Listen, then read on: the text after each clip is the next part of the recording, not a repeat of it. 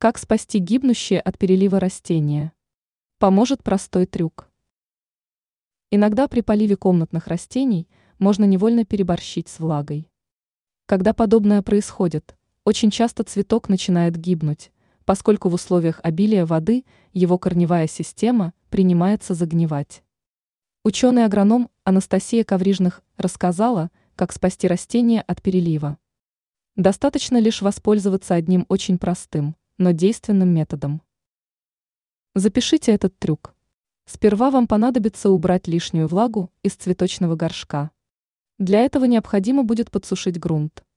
Подойдут газеты, либо же другой впитывающий материал. Просто обложите поверхность почвы плотным слоем газетных листов. Можно сделать дренажные отверстия в горшке, если их нет. Если цветок все же ощущает себя не слишком хорошо – следует на время пересадить его в другой горшок с сухим грунтом, а его корни обработать трехпроцентным раствором марганца. Следуйте данным рекомендациям. Ваши зеленые питомцы быстро придут в себя и порадуют вас обилием красок.